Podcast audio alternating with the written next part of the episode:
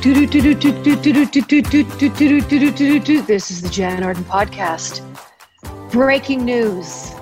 Well, it, we don't have breaking news. Hi, it's Jann. Welcome back. Thanks, all of our listeners. Thank you for joining us. We've got such a great show for you. I'm here with Caitlin Green, Adam Karsh. How are you guys doing? Doing okay this week. Lovely. And we do we do kind of have breaking news because um, season two of a certain someone's show is coming back on Monday. I mean, I feel like that that qualifies as needing the official do do do do do breaking news intro. Yeah, it's very exciting. We have uh, Leah Gauthier and Jennica Harper are joining us today.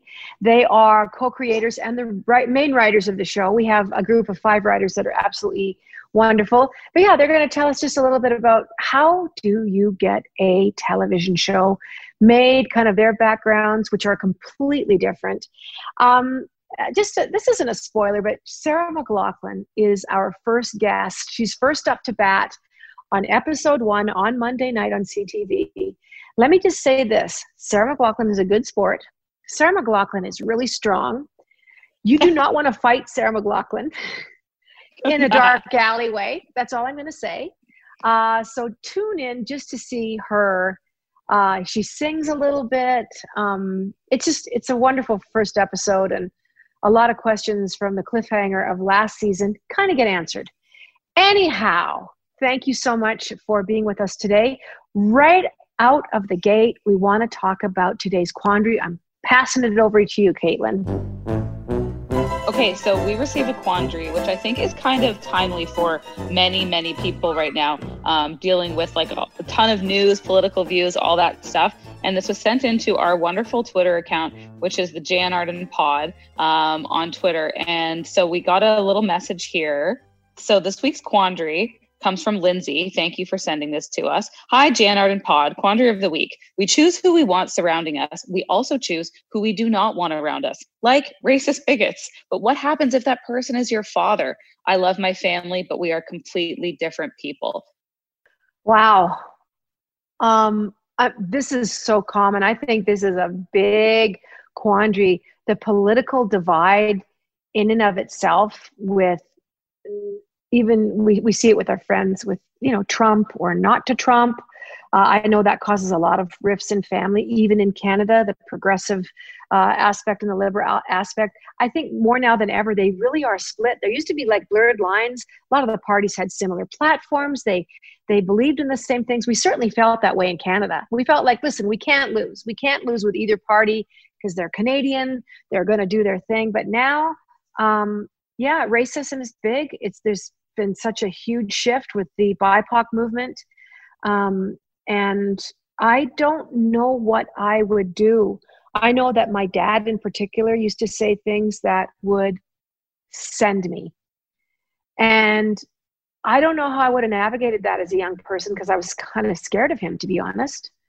So, I mean, gosh, what, what, Caitlin, like, what, what, what, what are your thoughts on that? I, I know that you've dealt you're younger than me like yeah it's tough it's tough to deal with because you obviously love your family members and you love your friends and having differing views from them on anything can be um, you know a real source of contention and especially if you spend time together especially if you're having dinner together maybe you're having a few drinks voices get louder inhibitions go down who knows?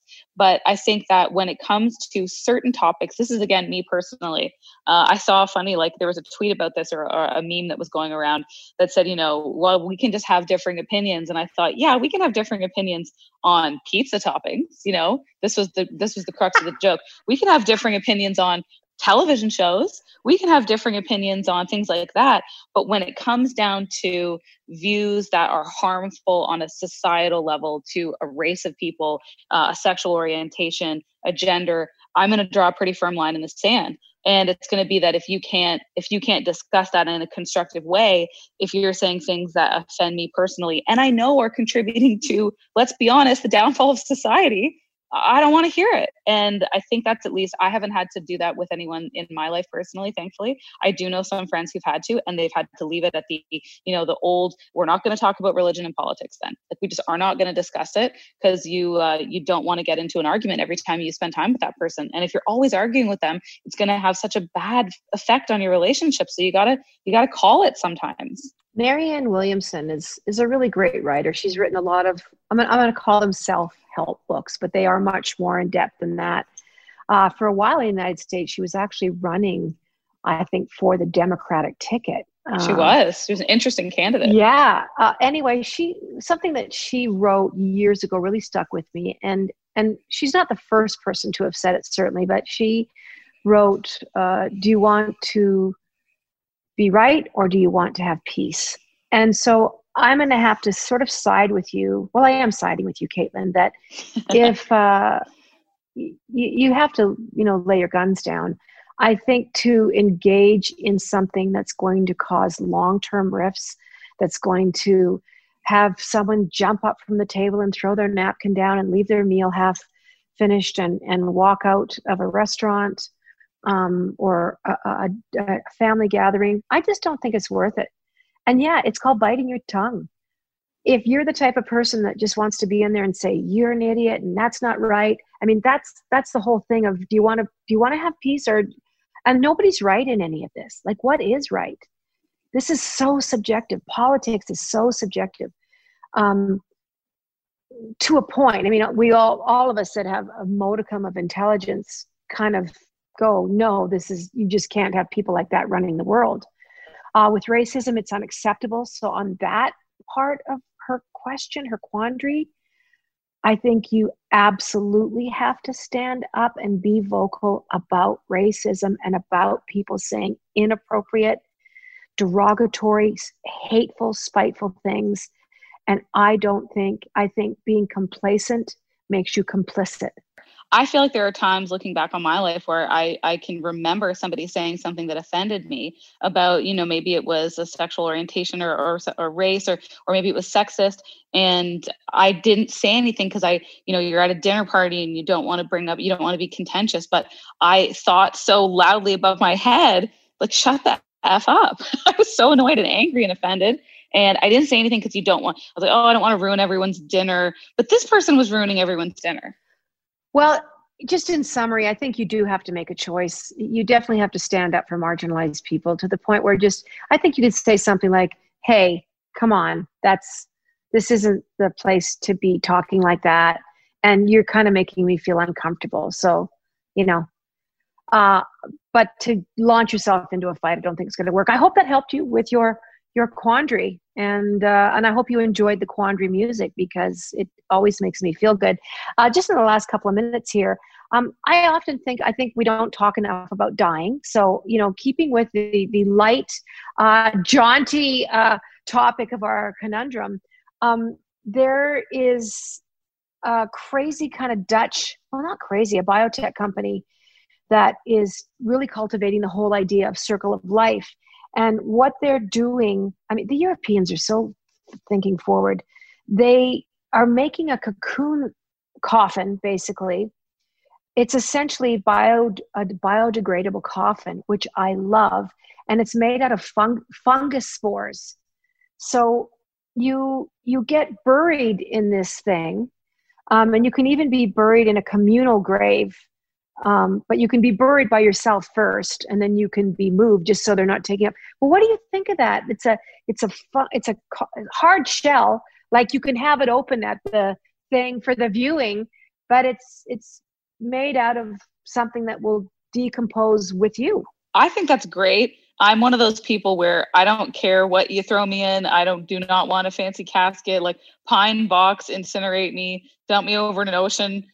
Like i don't care Listen to this, Caitlin. It's lined with soft moss. Oh, that's lovely. That seems like the way that, you know, if you were a fairy or some sort of an elf, that's the way you'd return. Covered on the inside with soft green moss for a comfortable final rest.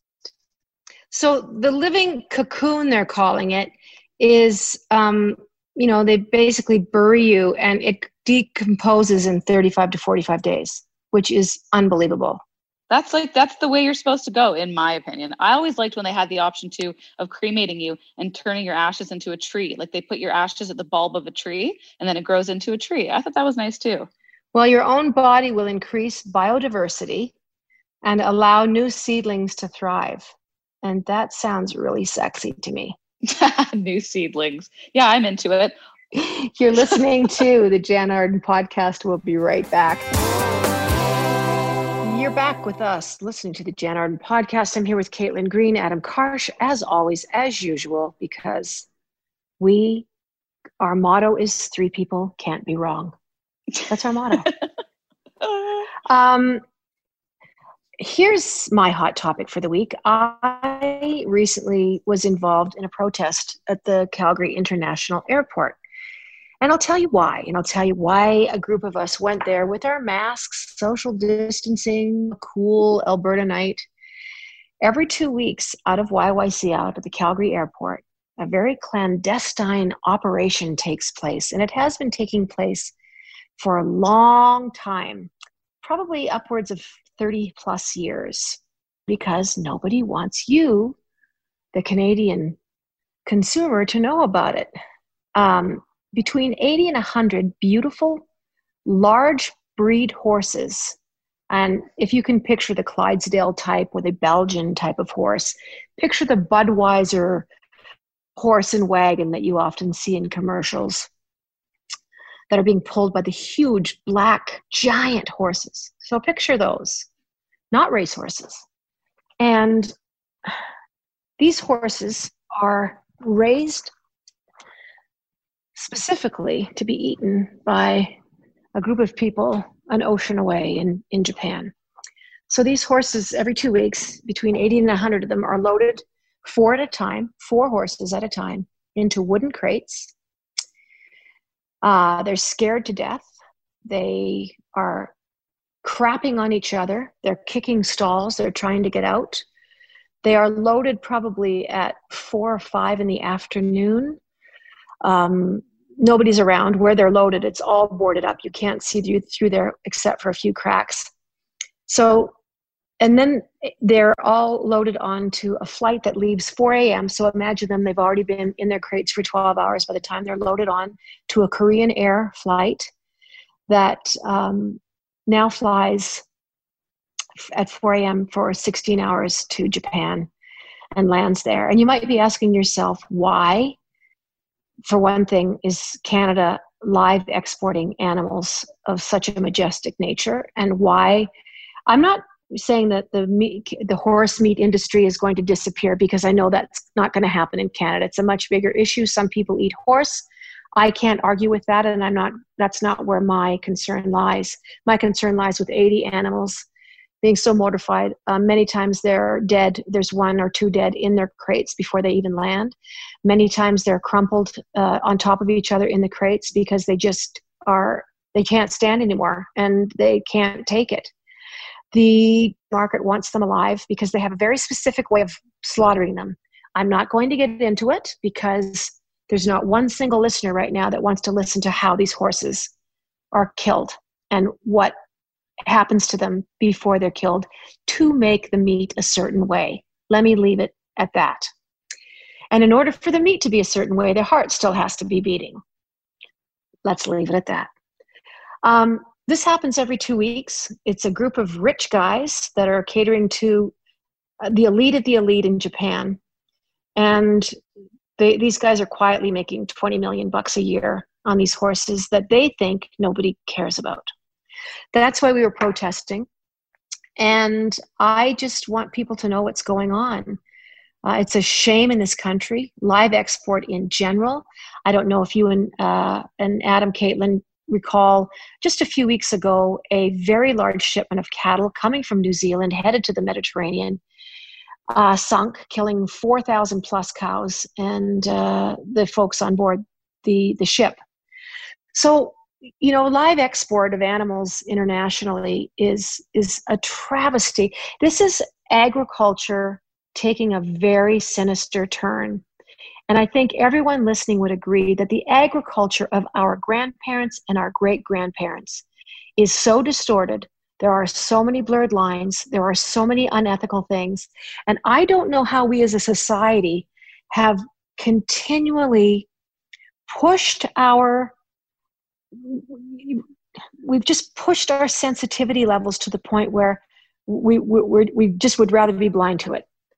Any comments at this point from either of you would be welcome. But this is why we were protesting yeah it bothers it bothers me so much especially also that i didn't know and i had heard about uh, live animal exporting from um, a, a, conversation that you had on a previous episode with Zaya Tong, and it wasn't specific to horses, but it was just about how unnecessary it is in general to live export these animals to other countries to be slaughtered there because the transportation process for them is absolutely horrible. So you've added a layer a layer of cruelty that doesn't make any sense and uh, when you have uh, slaughterhouses here in Canada that could be doing the same amount of work if you if you want the Canadian animals and, and that's the the business that they're in. I just don't understand the process of sending these horses alive overseas or, or any animal alive overseas for that matter, especially in the conditions that you've been talking about.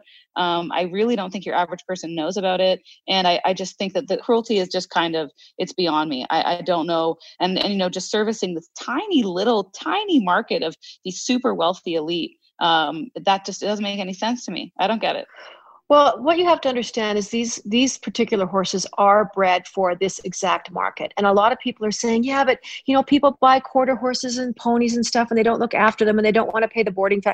This is a completely different group of horses. I don't want people to confuse that at all with pets that kind of go sideways with people being, you know, irresponsible for old. You know, we used to talk when we were kids about, you know, old Bessie, she made it to the glue factory well, that still very much happens. You know, horse hooves, every part of the horse, th- those things are used um, for all kinds of uh, products that human beings ingest, use in their homes, whatever. Those horses do end up being slaughtered in Canada.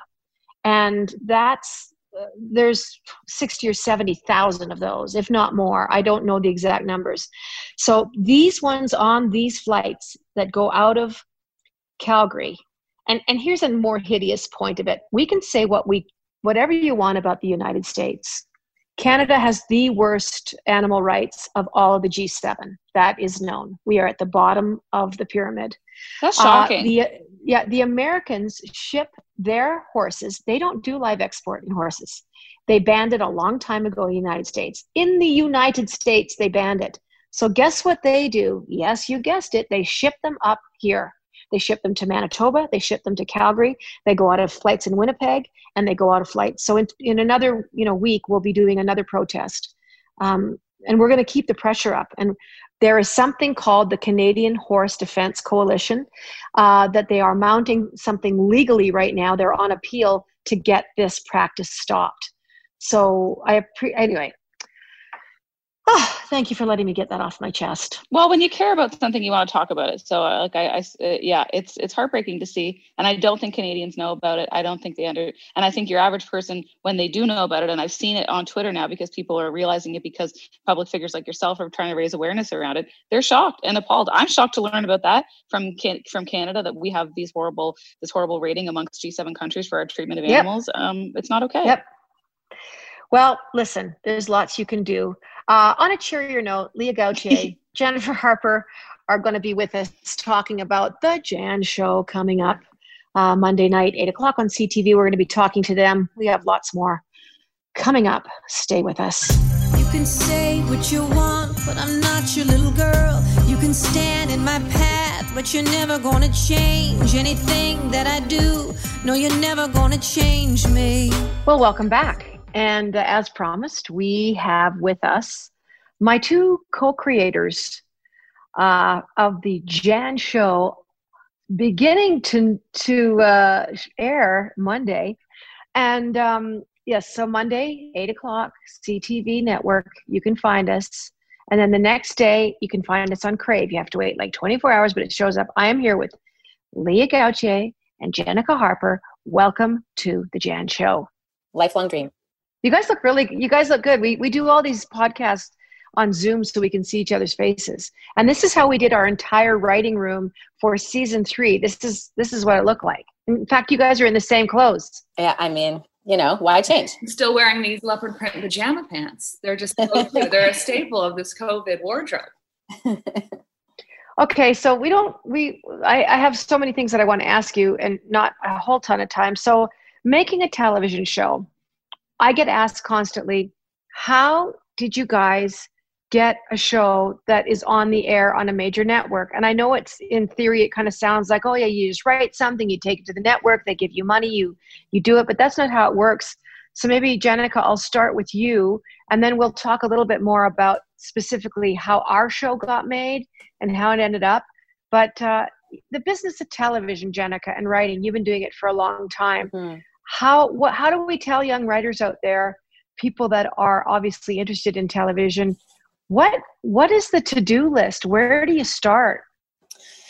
Yeah so i would say okay the, the the to-do list of where you start is to try is to write a lot and to try to you know to understand tv storytelling and to get good at that and write a lot of scripts and then your goal as a so my my path you know leah and i will talk about our two different paths and they're very different yes. we come to the same place but i'll mine is a bit of a TV writing more conventional route, I guess you could say, in the sense that you know for many years my my sort of my jobs were to be a writer in someone else's writing room and try to um, you know write what the showrunner wanted and expected for for their show so you know i've written on kids comedies and crime procedurals and and supernatural shows and in those shows i'm trying to write scripts that are um, good and strong and all that stuff, but also um, fulfill what the showrunner's vision of the show is. So you're kind of trying to sort of fit, you know, fit a gap that that is that is needed there, and and be part of the creative process that's collaborative and everything. So it's not overnight. well, for me, it sure wasn't.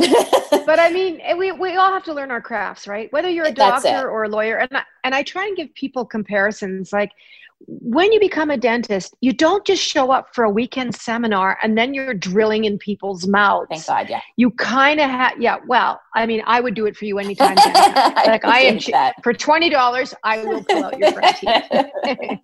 get them, get them gone. Um, but it it's I guess the practicality of taking something to a network and then get money getting money to to produce it and all those things. There's a lot of moving parts in these things isn't there? Yeah let me tell you what what often happens is so for someone like me as i'm working on other people's shows i'm also developing my own ideas and pitches and writing scripts that you know for pilot series that like don't exist yet and to take them to producers and to take them to networks. And for a while there what you're really trying to do is is sort of um, get into development. And development just means that the network is sort of floating some money to the team to to get a script written to, as that kind of proof of concept of like well what is the show? What is who are the characters? What's the tone of it? And you're just sort of hoping that first stage is just to get a script um, and to be able to sort of prove that you know yeah there's a show here it's going to be really great. So that's what i've done a number of times and this is the first time that i've been part of a team that went all the way and got that green light and actually got to make that show. So where you know we can talk more about that but really i think it's it's people do need to understand that you know that the the if you look at the iceberg the, the top of the iceberg is a show getting made and getting on the air and then yes. everything below you know the the surface of that iceberg is people writing scripts and trying really hard and pitching their guts out at the networks and trying to get something going. And so, and it costs a lot of money to make a season of television. So they it really does. Yeah, it's millions it of really dollars. Does. They can't just throw that change around to everybody. So they have to kind of know that people will come. So that's where I think having someone like an iconic songwriter and singer in your country is very helpful um, because uh, like it'll really, open the door but it won't keep it open exactly we have to deliver we have to deliver sure they'll come for that first episode. Check it out curiosity what have you. But we have to continually and when i say we i mean you guys as writers have to continually pique their interest. Yeah. Um, leah you have a little different way of getting here and i really want people to hear like the abridged version um, of how kind of we met and where and how this thing started. Because this is kind of your fault leah if i'm honest. Because uh, just a little bit of background leah did work with me on a couple of tours in in production and she was pestering me constantly like we should get cameras on here and do like a reality show and uh, i'm like oh my god i can't imagine people being on this bus because it is just a fart tube of insanity so leah gauthier go Yes, we did meet all those years ago. It's probably been about a decade now that we've been friends. And Easily. a couple of tours with you as part of the production team. And back then I worked um, strictly in reality and factual TV. So I did a lot of casting and producing of dating shows and child superstar shows and Woo-hoo! the Real Housewives. And I worked on shows like that. So it was top of mind to like when I saw something interesting to tap into maybe we should follow this as a reality show. But you were never on board for that. it was never going to happen as much as I tried and tried. So eventually, when I said, What do you think about scripted? You were sort of at a place where you felt ready, I think, because it had been presented to you a, new, a number of times before. And uh, we sat down at your kitchen table and sort of mapped out how you'd like that to look. So my journey to scripted was ab- just the complete opposite to Jennica's. We kind of came from these two different worlds to make this show. I think that's probably part of the success of it is that we have these yeah vastly different viewpoints and we've all come together in this one space to create the best thing possible. What is um so yes, we wrote we Lee and I sat at our the kitchen table here at my house and came up with a zany idea. But Jennica, I mean maybe you can speak to this, but like to call the show Jann, I remember how shocked I was when I got the call call from the producers. I forget who the three of us thought that I was. Like, did I have a name? Was I like Linda Smithers, Nancy Peterson? Like, it don't. It, someone fill me in on that because I know calling it the Jann show basically was like an 11th hour decision. Jennica, do you know? Yeah, I mean, I think that Leah and I, our dream was always that your name was Jann. Was it? Yeah, we really, you got really a little felt, bit freaked out for a minute. Yeah, for a minute, guys, guys, we, we thought the funniest version was you're playing a fictional version of yourself in, in that Larry David, Curb Your Enthusiasm kind of vein. And we did at at one point we were going to call you like Jan Nielsen or something like that. That was sort of like okay, it's kind of like her, but don't get freaked out, everybody. It's not really her. She's not really this huge jerk narcissist um, but in the end we we kind of kept coming back around to that conversation and we were having conversations with the producers as well and just being like all of us couldn't get it out of our heads it's just the purest version of that juxtaposition was wouldn't it be so funny if we pretended this was really her? And, and i think that when you decided to go with your actual name is when you decided to let it all go and you sort of just committed to being this version of yourself that is a bit uh, self self-absorbed so uh, yeah a, a, little bit. She she's uh, i'm glad i'm not her. I mean if i ever if i ever become that if i ever become that just really slap me. Um your favorite part about filming what what is it? I know that we all go kind of nutty for craft services and for anyone out there who doesn't know what craft services are it kind of sounds like exactly what it is. It's food. Uh it's candies and junk and sandwiches and chips and and they feed us all day because we have long days but i there's the three of us especially um, we you guys have your favorites. I, I i know when the chips come around it's it's quite a popular moment. What for me in terms of filming i have so many so many things that i love about it. It's like hard to choose one but i think one of the top ones is when we put you into physical comedy situations where you're in a garbage can or strung up on a barbed wire fence or falling out of a car. Kind of like to, to put you in situations where you hate your life well, don't forget falling off of a a bull, uh, a mechanical bull, I will say. Um, yeah, it's very fun. The physical comedy was really fun, and and the two of you steal from my life. Let's face it. You you eavesdrop. Um, for those of you who don't may not know this, we have done the first two uh, writing rooms. I know that Adam is going; he's going ballistic because I can't see him. So we're going to be right back. We're going to be right. You're listening to the Jann Arden Show. We've gone nine minutes over. We apologize. We have no sponsor. We'll be back.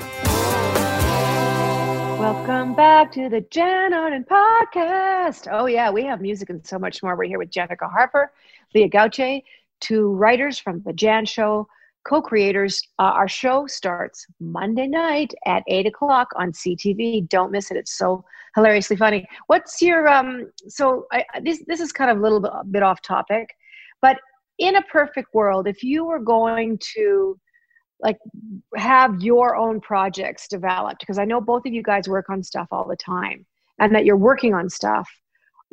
Without giving too much away to other writers that might steal your ideas are you guys like actively writing new fantastic game of thrones type things? Uh, yeah you haven't heard of it? We're uh, totally producing game of thrones the sequel. It's going to be uh, toilet of thrones actually that actually ins- almost makes me want to do it to do like some kind of period fantasy thing. If you're going to be in it i as like some you know dame of something i that, that sounds exciting to me. We are writing uh, we're yeah leah and i are always writing different things. Some things where we have ideas together and then some things we are pursuing sort of on our own and just like while i was falling asleep for some reason i came up with this concept for a thriller a film that I immediately woke up and wrote in the notes of my phone. And then the next day I called Jennica and I'm like, what are you doing with your life? You want to write like a film together that really only involves two people in one location. It's a very COVID friendly thriller horror. Well, I think everyone's sort of thinking in those terms.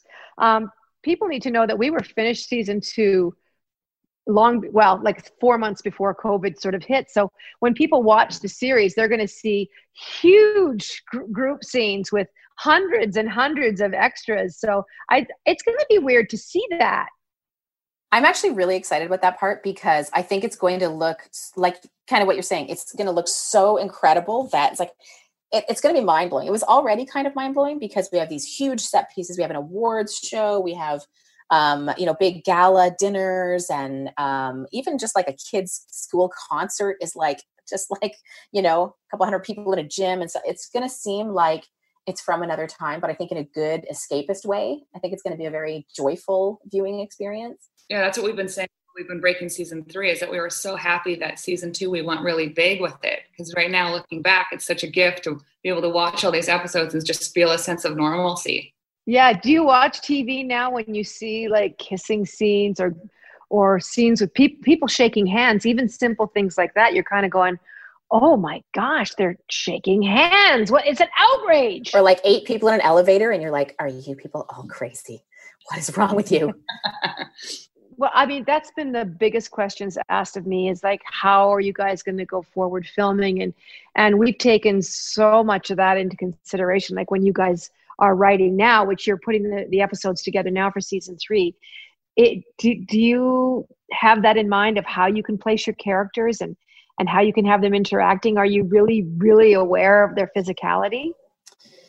Yeah, I mean, I think that the biggest change for us, which, you know, as you know, we were already talking about season three being a bit more intimate and a bit more focused on our characters, a little bit more grounded anyway. So we were, again, really lucky that all the stuff we've been talking about as our dreams for season three were, there were a lot of like characters, you know, two, two character stories where that's the whole, that's the whole, um, you know, plot kind of thing. So we were really lucky that way but i would say there's definitely times where we're hoping there's going to be seven people in a room interacting and i hope we can do that you know Jennica and I right now are actually working on a, a, a, one of the episodes where the entire family is in one space mm-hmm. sharing a meal and that the kind of structuring the way people are moving around in that space is one of the most difficult parts of it to be honest mm-hmm. Well, I mean, there's a lot of filming going on right now. I know a lot of productions are up and running. I mean, I can just see it on my Instagram feed, my Twitter feed, that they're creating these pods. I worked on a TV show earlier. I've talked about it on this show. Um, I worked on it in June, and it was very successful. They haven't had one incident. It's extremely clean. And for all you kind of uh, germaphobes out there, COVID has kind of been a blessing because those people are like, hooray, finally, global hygiene. I don't have to, you know, ever take this mask off and feel like a weirdo. So, another thing that I think is helpful is I find film industry people extremely diligent about well first of all they're everybody's unionized so people are very serious about health and safety and there's always like yeah. these you know there's serious protocols plus serious um, you know guidelines that everybody gets the, these huge documents and everything and i find film people very you know they're they they they don't come to play like they really mean um, business and so everyone is looking to protect um, not only themselves and everybody they're working with, but also like the ability to go to work. And so everybody knows the ability for everybody to go to work rests on, you know, being diligent, being truthful, following those guidelines. Cooperative. Yeah. Yeah. No, I found the set really cheery. Lots of laughing. You know, you, you kind of have to, I think all our hearing, it's going to be a sense that's really developed because we can't really hear what anyone's saying. You're like, what? You, you know, because you're speaking through these masks. Yeah. Um, this is kind of a wacky question, but I want to know what you guys, your favorite childhood lunches were in your school boxes, what you took. Leah? Like, I, I we ask people on this show, and I just think it's so fun. And I obviously have caught you by surprise, but like, what was a memorable childhood lunch? To be honest, I mean, I think it was pretty pretty basic and pretty similar every day. But also, I was lucky enough we lived beside the school, and back in that that that time, I could just so you walked home. I could leave the school grounds and go home for lunch. So I would have a lot of grilled cheese sandwiches. But I think one the thing that I remember the most when he's asking that question is one time my mom packing a kiwi fruit and sending me to school with it, and the the embarrassment, like when I pulled this key this paper bag, I was like, I'm going to die. Why? That would be super cool now. You'd be like, oh, la di da. Leah has a kiwi. Oh, it'd be so cool. Yeah, that is so you, Leah. My hair Leah, that is so it's so you because you're so sensitive about things. I can just see your little Leah Gauthier face pulling out a freaking kiwi. I wouldn't have known what to do with the kiwi. I ate it inside the bag because also it came with a spoon to like scoop it out of its shell. So I like remember because I wanted to eat it, but I didn't want to. Did you go to the bathroom and eat a kiwi? oh god. Oh, oh jeez. You must have been so cute. What did you drink? Did you have a drink? um, I I, know, I think we had juice boxes. I'm pretty sure we had juice boxes every day. Leah Leah just turned 40. So for those of you that want to know, I've revealed her age. She she just had her 40th birthday and a classic line that Leah said to me. We got together for a few days last week. We we were able to get together and go hang out, but um, Leah was just saying, I was looking at a picture in her apartment. I'm like, oh my God, that looks so great. Everyone was in gold lame. It was this big Vegas birthday party. Like everything seems so weird to look at now. And Leah goes, oh my God, my 40th birthday. What a year, a complete waste of a year. Of that 40th year where you think, well, you can think back now and go, you know, what, what were you doing when you were 40? You're never going to forget this. Jennica, what was your favorite childhood lunch? And you have a little girl, so I I, I want I want to ask twofold: your lunch and her lunch. So okay, so my favorite school lunches were you know those thermoses. They're like the stubby thermoses, the like little like squat yes. squat little ones. So one of those filled with like alphagetti something like that. Oh Spaghettios oh or Alphagetti. That was a real, real banner day in my house. and it's like garbage, right? It's it's like tomato flavored garbage, but it was no, it's so not good to have that warm, like comfort foodie kind of vibe. Um, we don't send our child with anything like that. We've never sent anything warm once. it's just like not worth it. So it's a it's a lot of mini bagels and wraps, you know, little wrap up things with hummus and stuff like that. Um, she's fairly picky, but she'll eat the carrots and all that stuff. But she's not a big sandwich person, which is disappointing to us because my husband and I are like, love a sandwich. I don't know. I yeah go ahead, Leah. Maybe she'll grow into loving the sandwich. Maybe that's more of an adult vibe. We'll, we'll just keep modeling the sandwich eating and hope. Well, you guys uh, stole a lunch idea from me once for the show, uh, which uh, I can't give away too much, but it ended up as part of a quite a hilarious song in season two. But uh, my mom sent me not, I mean, the Alphagetti would have been great, but in my thermos, my regular sized drink thermos for like hot chocolate, she put a wiener into hot water, like just a hot dog wiener, a raw one, and twisted the cap on. And I remember telling you guys this story. When I got to school, I was in sixth grade, um, and I took the lid off. I had it was this was unbeknownst to me this is unbeknownst to me. So uh, the wiener had absorbed all the water as it does. And uh, I couldn't, you know, and I know I've talked about this before, but I, it's obviously seared into my mind. Um, what would be your favorite lunch now? We've got a couple minutes left, and I know we, I, we should be talking about the Jann show, but I want to know a little bit more about you. Desert Island meal, like what would be one of your favorite? Okay, let me ask you this: What would be the last meal that you had. Leah? Well, maybe I I would probably choose since I developed an adult allergy to lobster, but if I was dying anyway, lobster, take the uh take the allergic reaction and drop dead. Oh, do you like lobster? I do. It's a real shame. So what happens to you when you eat it? Well, twice I threw up and I was like, this cannot be a coincidence. And the third time, there was a bit of a swelling of the tongue situation that was enough for me to be like, I'm calling it. This is not. Okay. Leah would die of lobster. Anyway, Jennica, last minute of the show. I'd be full carb and dairy situation. It would be like some amazing pasta, like a really hot, you know, high quality, cheesy something like that. I think I just have to be face that that is the case. Yes. I'm gonna make you guys. I mean, if maybe we can just get an EpiPen, but I'm gonna make you some kind of cheesy pasta with lo- chunks of lobster on it. And and I and I'm vegan, but I'll still overlook that. And, And I'm also allergic to shellfish. So I will definitely have a throat situation. if I ever want to do away with you guys, this is such Yeah, you only die once. So let's do it. Yeah, listen, Jann show airs Monday night. Uh, this Monday it starts airing for eight weeks on CTV. You can catch it the next day on Crave, but eight o'clock Monday nights. We're so I'm so proud of you guys. The way that you have conducted yourself and written, you've you know, it all comes from the top on down, and the writers have so much to do with setting the tone of the show.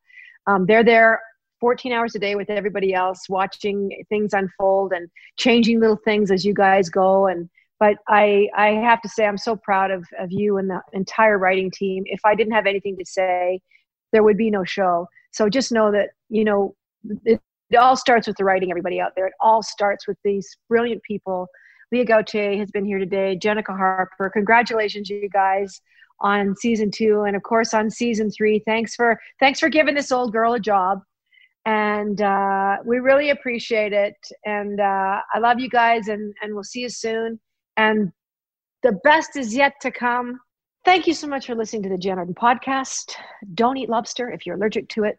I'm uh, hope to see you next week. We're so grateful for our listeners, week after week after week, and all your support. Write us at the Jann Arden podcast on Twitter and let us know what you want us to talk about.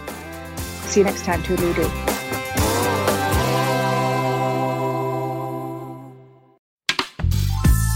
This podcast is distributed by the Women in Media Podcast Network. Find out more at womeninmedia.network.